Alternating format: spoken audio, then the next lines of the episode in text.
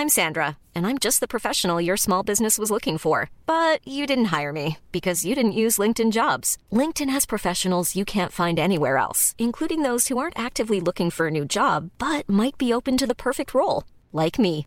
In a given month, over 70% of LinkedIn users don't visit other leading job sites. So if you're not looking on LinkedIn, you'll miss out on great candidates like Sandra. Start hiring professionals like a professional. Post your free job on linkedin.com/people today. Everyone knows therapy is great for solving problems, but getting therapy has its own problems too, like finding the right therapist, fitting into their schedule, and of course, the cost. Well, BetterHelp can solve those problems. It's totally online and built around your schedule. It's surprisingly affordable too. Connect with a credentialed therapist by phone, video, or online chat, all from the comfort of your home. Visit betterhelp.com to learn more and save 10% on your first month. That's BetterHelp, H E L P. Many of us have those stubborn pounds that seem impossible to lose, no matter how good we eat or how hard we work out. My solution is PlushCare.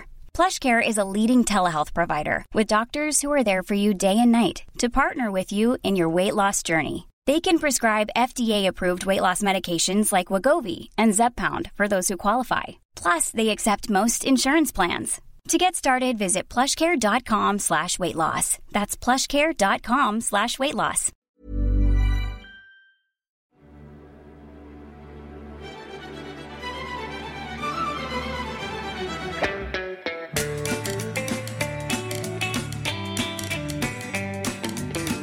I saw a film today, oh boy.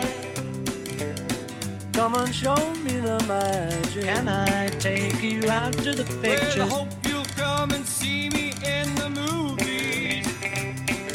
What a scene of your Hollywood song. Hello, and welcome to the Beatles Films Podcast. I'm Matt Looker, I'm Ed Williamson. and we have a very special bonus episode for you this week as we had the opportunity to sit down with May Pang and talk to her about her brand new film, The Lost Weekend A Love Story. The documentary is released in cinemas in North America this week and comes out in the UK and Ireland in June. We will do a full episode on the film to coincide with that release, but we have already seen it and it's very interesting. Uh, really interesting, right? It's very interesting. Yeah, I think uh, it might ruffle the old feather.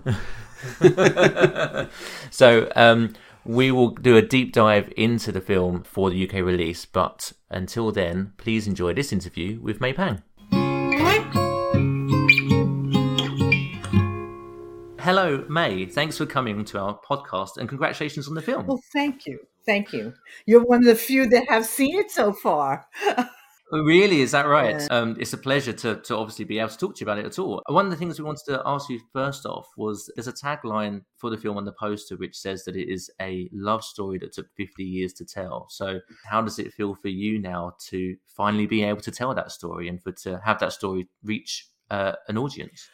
you know, it's it's it's almost surreal for me because it's been so long. You know, people kept saying, um, "Oh, I can't believe that actually happened." You know, I've heard all that stuff before, and finally putting it putting it out is um, is really cathartic in in lots of ways. You know, you're you're it, it gives me that breathing room all of a sudden. I said, "Oh God!" And a lot of my friends who um, who had been around me were so thrilled that I finally got a chance to to tell the story. I've for years have um, stayed away from it only because I just didn't feel it was the right time. I didn't. I just didn't feel it. And um, somewhere about five six years ago, I just said, you know what? It's time. It's time because I I started to see my own story being told by other people that were not correct. And guess what? You want to be the one to tell the story. They weren't there. I was, you know. So, so it was you that instigated the making of the film in the first place, and that was a question I had. So, h how did that come about? How did you find the right filmmaker to then translate your story to, to screen? Well, years ago, um, I was I was friends. and I was contacted by Eve Brandstein, who is one of the. This film is so unusual. It has three uh, co-producer directors, and uh, Eve Brandstein was the first, and she. Um, we became friends. She wanted to do a film about me way back when in the n- 90s, actually, on my book. And I said, no, I didn't want to do it. So, but we remained friends. And over the years, she would come back and forth from LA to New York. And uh, this time in New York, we decided to have dinner and and I said, "What are you doing now?" And she says, "Oh, I'm working on uh, women's uh, plays. I direct them." And I said, "Oh, that's great." She goes, "I also work on documentaries." And just at that split moment, didn't even think. I turned around and I said, "That's what I want to do." And she said, "What do you mean?" I said, "I want to make a documentary. It's time. I want to do." It. She goes, "Are you sure?" I said, "Yeah, now I want to do documentary." I said, but it'd be on my life rights, not on my, you know, not on the book, because you know the book you're just stuck where where it is. I wanted a little bit more, you know, wide open to it, and so um, she then contacted Richard Kaufman, who's uh, who makes films, uh, you know, and different things and trailers, and uh, and then he said, "Wait a minute, hold on, I'm going to get somebody else." This guy, Stuart Samuels, who is an archivist and he was the one that was working on that Ron Howard film, The Eight Days a Week, you know, the the Beatles touring years, and um, mm-hmm. he was an associate producer on that. And he and uh, Richard goes, "Have you ever heard of May Pang?" Because that's not Richard's forte, the music business. so he said, "Of course I have," you know, and he goes, "Let's talk to her." And uh, that's how it began, like you know, six years ago, something like that. So um, wow. that's yeah, it's not an overnight thing. It it it has taken this long, and and um, I kept my hands off of the the filming of it. I told him I did not want to. Yeah, I know people would say you end up micromanaging and it doesn't come off well. I've seen it on other people's films. You don't want to be doing. I don't like the way my hair looks, and then you start saying I'm not doing this, you know, and as you were just saying, or I don't think I look great, and I don't think this is good, and I just didn't want to do that. I wanted more of a, an unbiased look at this than than coming from me. So everything was done. Um, you know. But presumably there. there was a um, involvement on your part to provide some of the unreleased materials that oh. make their way into the film. Yes, I mean they asked me what did I have, and obviously I provided things for them. Um, you know that's as much, but you know when it came to the the shooting, the uh, putting the the uh, storyline together, they would come back to me to be sure it was correct all that and they shaped the whole film for me. And then but if obviously if i didn't like something i would then say something if it was really wrong or not it was not you know uh, a thing that fitted with the storyline then i'd say yeah but it was practically zip on that one you know? So um, there wasn't a whole lot of uh, argument from me on any on any level. So that was always good. The only time i actually saw the film in a, on uh, you know in one, one sequence was just before I did the na- you know the narrative to it. When you hear my voice, I had not seen the film, so I only saw it in bits and pieces at that moment, and I had no idea because they needed my my voice for certain scenes. And then when we were finally doing the final, they said, uh, "I think I guess we have to show you the film." I said, "I guess so," you know, and, and they did, uh, so that I could have some understanding what I'm saying you know with the with the narrative and uh, but they were great and so uh, we did that. It's a, it's an interesting approach sort of do, doing it that way around uh, especially when it's your, it's your story it's very much your story this film and so I to be honest I'd sort of presumed that the uh, the narration was maybe one of the first things to happen because it kind of informs the way the film moves along.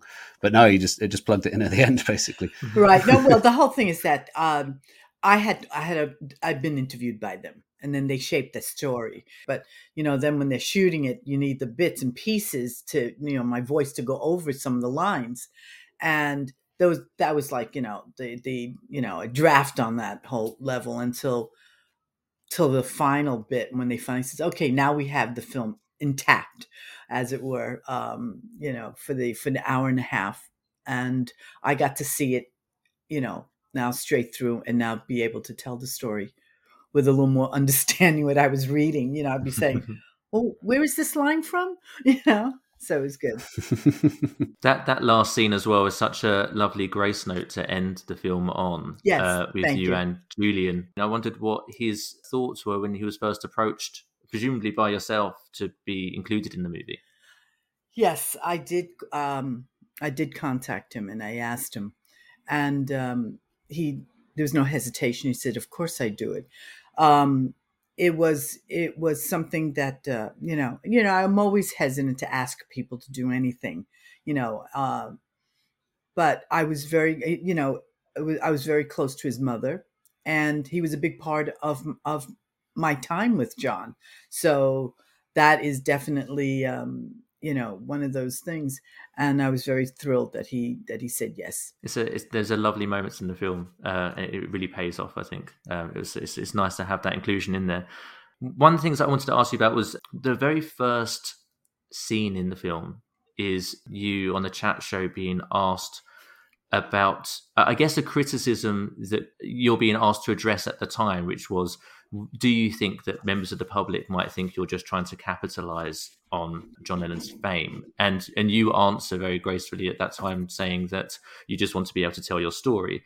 That felt like it was intentionally preempting this film in its in its entirety. Do you think that was the case? Um, you know, it probably, you know, it over the years that's the only thing anybody ever talks about. It's you're doing it for the money. I I don't think I've ever seen uh, you know, an interviewer to anyone in that type of situation where I was, they go, Are you sure you're not doing it for the money? And it's always that type of thing that comes up. Right.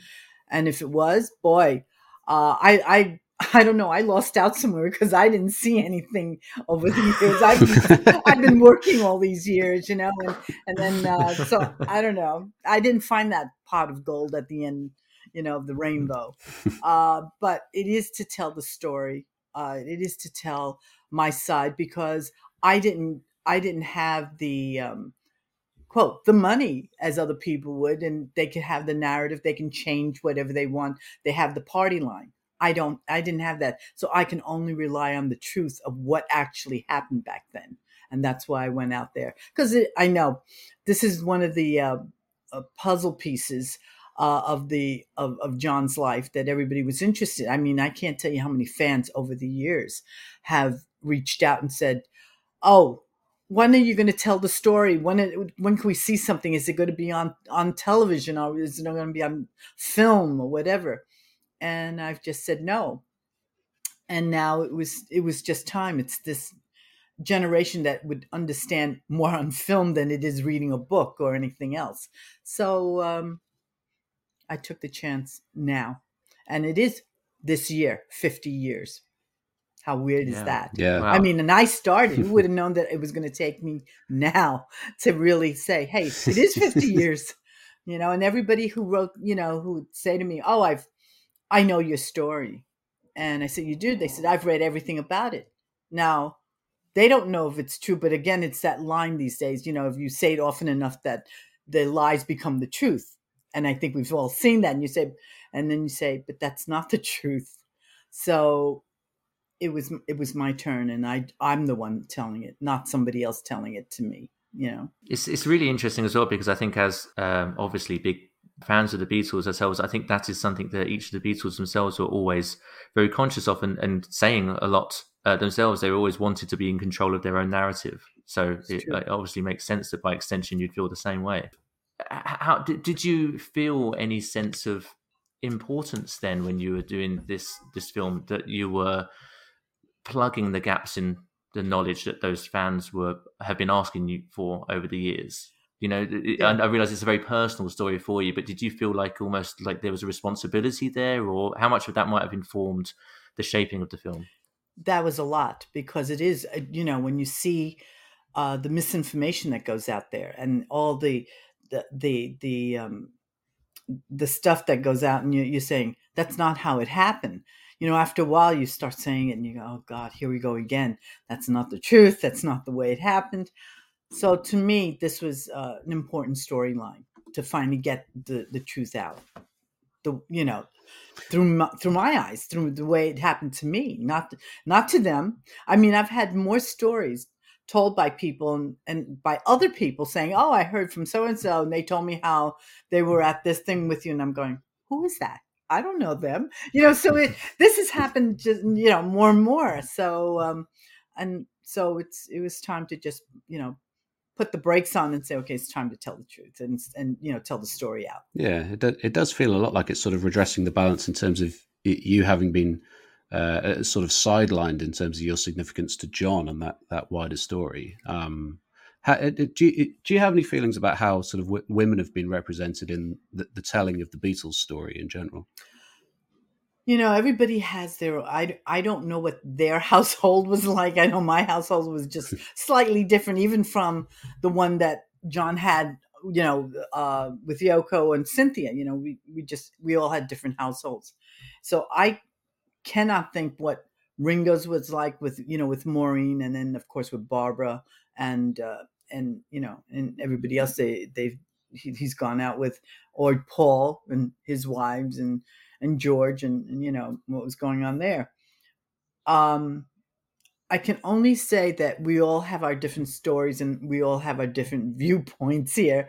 But I think yeah. when it came to for me, and I can only talk about me, is is what happened with me and John. But if if people really look at everything, I know it's it, was a weird time, and it was like, oh, you know, Yoko sent me off. It wasn't exactly that, you know, it was because John actually pursued me in the end. And that was the reason that it, it changed, it pivoted, because whatever she was doing and she wanted, and I was like, I'm not having this. This is like ridiculous. And I was ready to think about maybe I should quit because I'm not, I'm not wanting this, um, the situation. But it was John who came after me at the end, and it was he and um, and his decision to go to Los Angeles for a break not to move there, but just to have a break from what was going on in New York, just so that we could have room to breathe and and have a relaxation. And then later on, you know, all the different crazy people that showed up in our lives, you know, from Harry Nilsson to Phil Spector and um, you know, and what was it, whatever was happening at that moment in time. And it was great to have Julian come visit uh, for the first time in several years. So it was.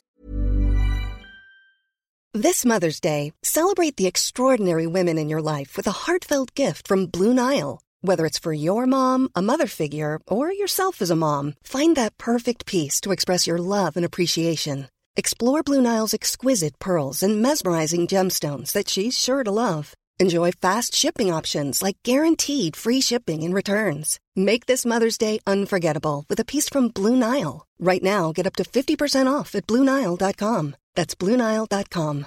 Hey, I'm Ryan Reynolds. At Mint Mobile, we like to do the opposite of what Big Wireless does. They charge you a lot, we charge you a little. So naturally, when they announced they'd be raising their prices due to inflation, we decided to deflate our prices due to not hating you. That's right. We're cutting the price of Mint Unlimited from $30 a month to just $15 a month. Give it a try at mintmobile.com slash switch. $45 upfront for three months plus taxes and fees. Promo for new customers for limited time. Unlimited more than 40 gigabytes per month. Slows. Full terms at mintmobile.com. Good. It seems quite clear, especially now in this day and age, that you know the the various Beatles estates are very protective of the Beatles' legacy and want to be careful about, I guess, uh, anything straying from the narrative they want to present. I wondered whether or not you were aware of any resistance to the film being made and being released over your time working on it? Were you aware of there being any potential objections, or is that not? That didn't happen with me. No, that didn't happen. Um, no, I didn't have any, you know, buddy knocking on my door and saying you can't do it. Um, everything, everything was it was just done. Um, you know, and I was told, you know, by by people too. He says, you know, you're allowed. I, since I'm a first person, I'm allowed to tell my story. This is not um, I, I heard type of thing. So I'm the first sure. person involved, and and everything the storyline that we are talking about was involving me. So there's the I think that's the, yeah I think that's the difference than somebody you know who uh, Joe Schmo saying oh you know I was there and you go who are you again I say that because it's happened to me so many times. Um, you mentioned Harry Nilsson, the, uh, obviously the Hollywood vampires. I didn't realize until seeing the film that you were the only sober person at the table during those times. What was that like? uh, a bit strange. I was called by some of the um, uh, a couple of female, maybe one really, uh, where they thought I was Miss Goody Two Shoes because I didn't drink, I didn't take drugs, I didn't partake in any of it. Uh, as it's funny because being the youngest out of that group, I was also feeling I was the oldest in that group because I was managing everybody else's life. Um, and it, it, it, it just felt like that. I know a lot of people. So when you see Coca Cola pictures and you see Coca Cola, uh, the bottles in those days, not even cans, was the bottles. Um, they're mine. That's what I was drinking. That was my choice of drink.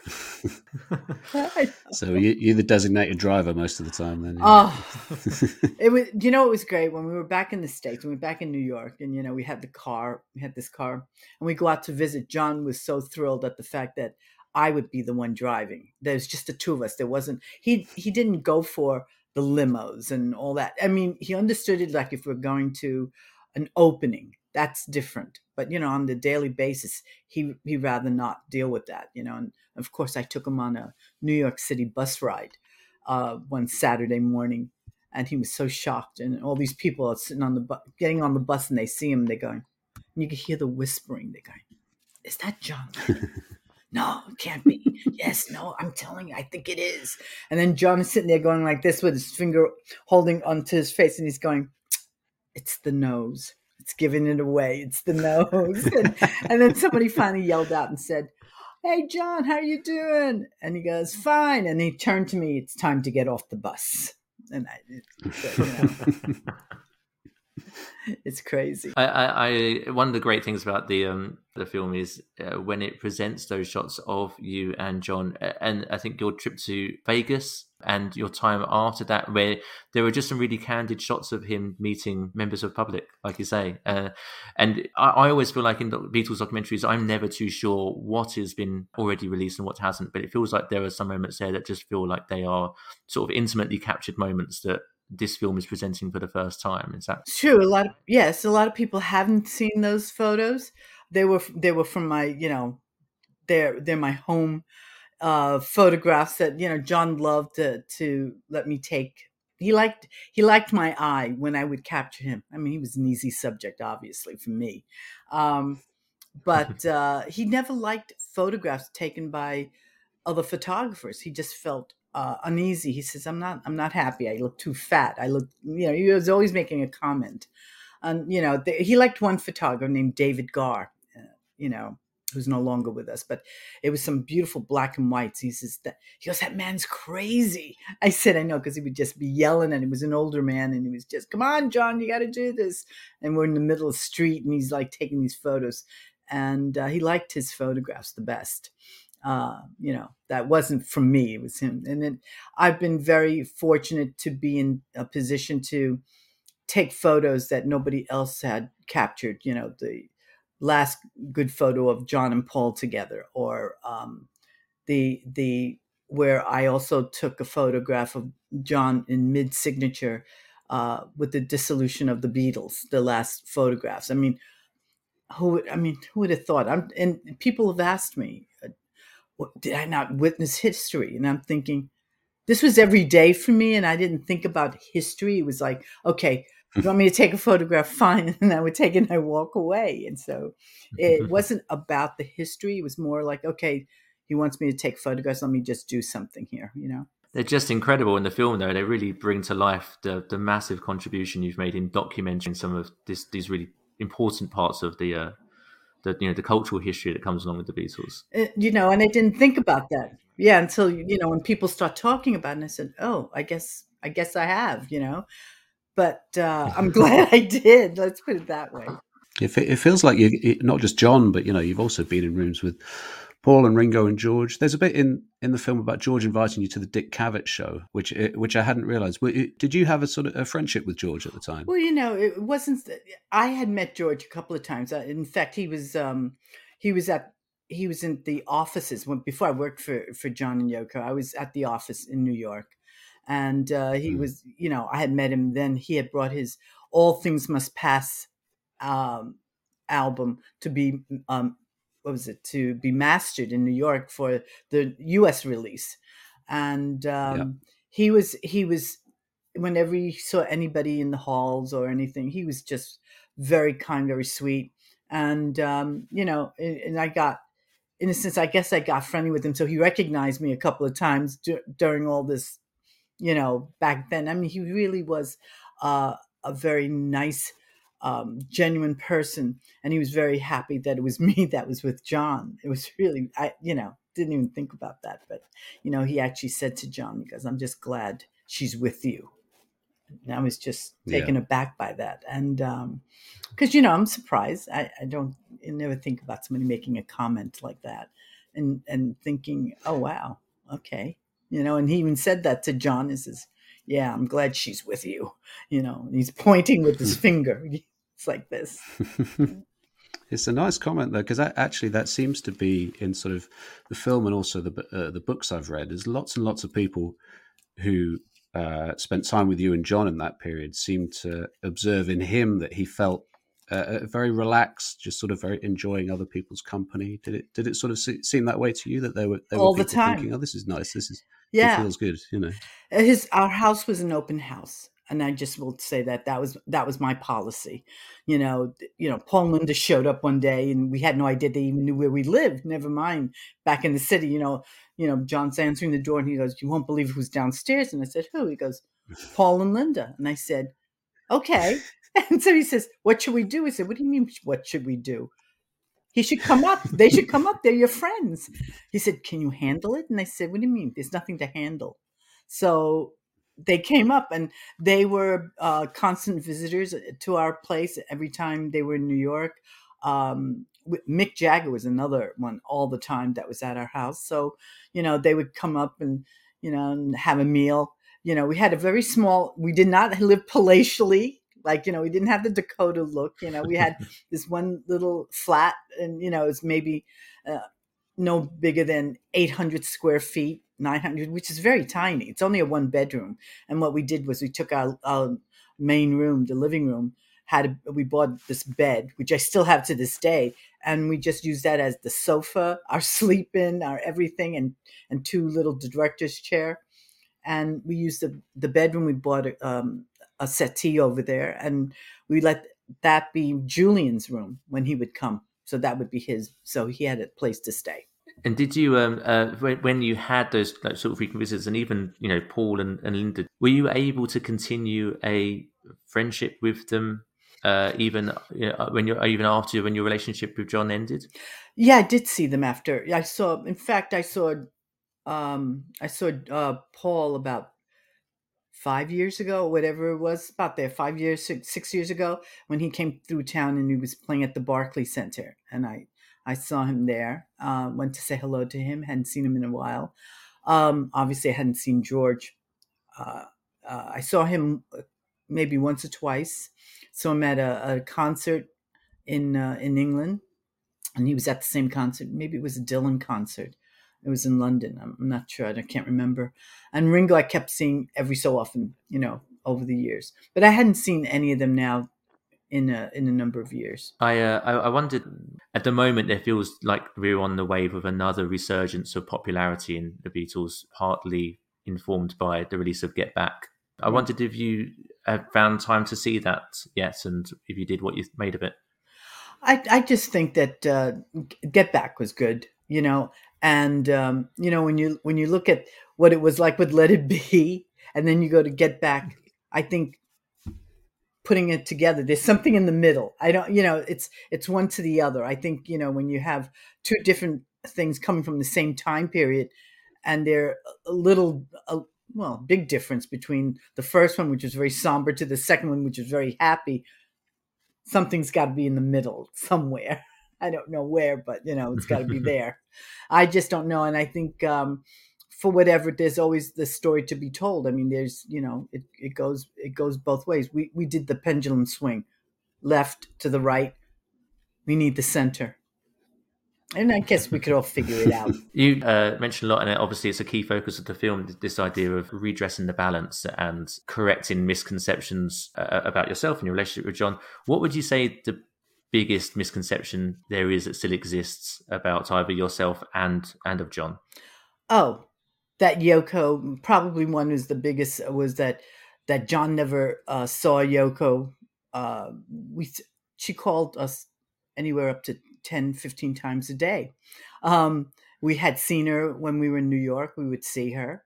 Uh, that the the other myth was, you know, that John went back after the Elton John concert, you know, in, in Madison Square Garden, and it isn't true because if you look at the timeline, we went to George's concert, we went down to to Florida with with Julian for you know um, for the Christmas holiday, and then we came back and we were about to buy a house out in uh, you know in in Montauk in New York. So there's a lot of there's a lot of misconceptions there. So there's there's more, I'm sure, but those are the things I could think of at this moment. Oh yes, one big one.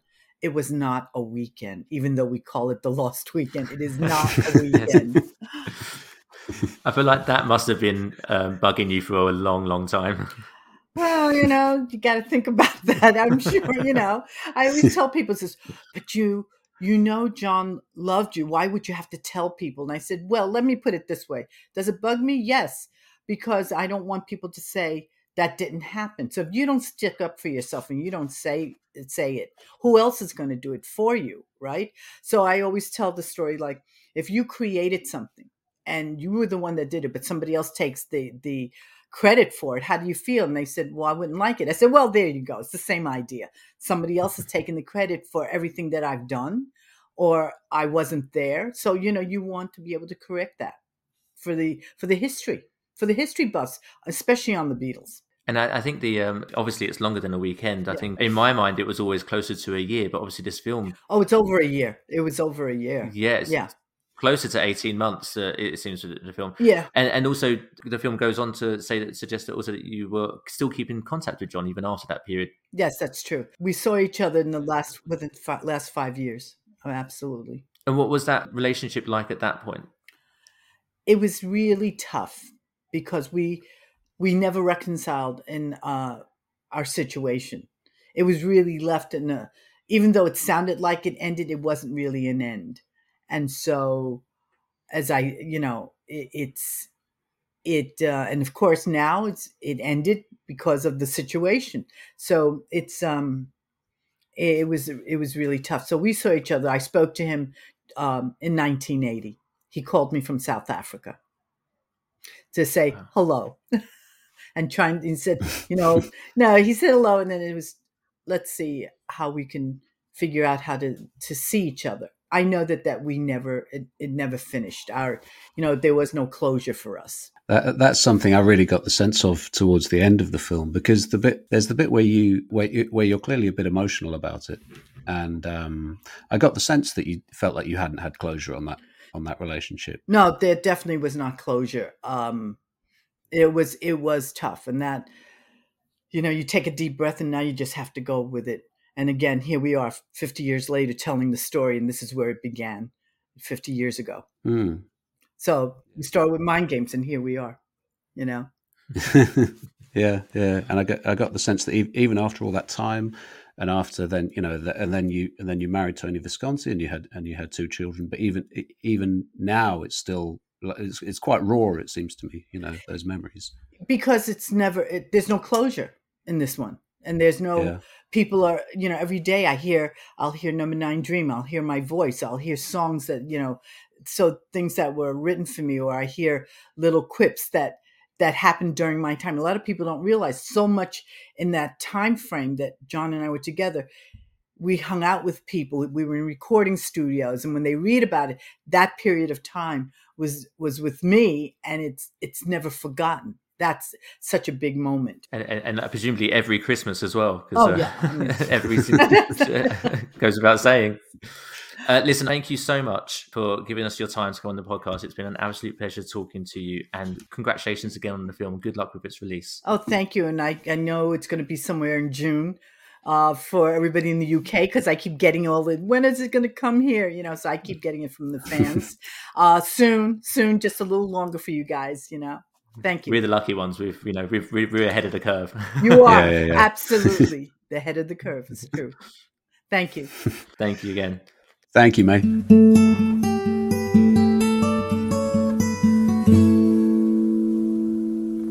Uh, so there we go. That was a uh, nice talking to May, wasn't it? I think it was. I think um, I think we made a new friend. Yes, new Beatles friend. We've added her to our contact list, and we have her phone number forever now.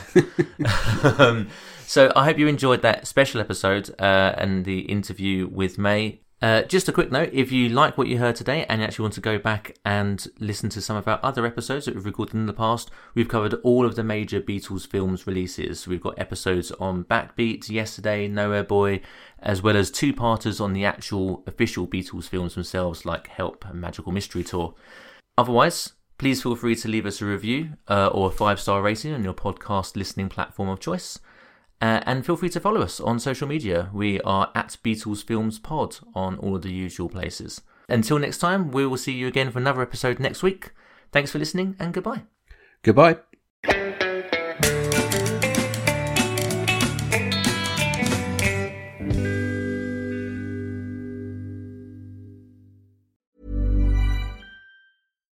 Deserves the best, and there's no better place to shop for Mother's Day than Whole Foods Market. They're your destination for unbeatable savings, from premium gifts to show-stopping flowers and irresistible desserts. Start by saving 33% with Prime on all body care and candles. Then get a 15-stem bunch of tulips for just $9.99 each with Prime. Round out Mom's menu with festive rosé, irresistible berry chantilly cake, and more special treats. Come celebrate Mother's Day at Whole Foods Market. Hey, it's Danny Pellegrino from Everything Iconic. Ready to upgrade your style game without blowing your budget? Check out Quince. They've got all the good stuff shirts and polos, activewear, and fine leather goods, all at 50 to 80% less than other high end brands. And the best part? They're all about safe, ethical, and responsible manufacturing. Get that luxury vibe without the luxury price tag. Hit up quince.com slash upgrade for free shipping and 365 day returns on your next order. That's quince.com slash upgrade. Hey, it's Paige DeSorbo from Giggly Squad. High quality fashion without the price tag. Say hello to Quince. I'm snagging high-end essentials like cozy cashmere sweaters, sleek leather jackets, fine jewelry, and so much more. With Quince being 50 to 80% less than similar brands. And they partner with factories that prioritize safe, ethical, and responsible manufacturing. I love that. Luxury quality within reach. Go to quince.com slash style to get free shipping and 365 day returns on your next order. Quince.com slash style.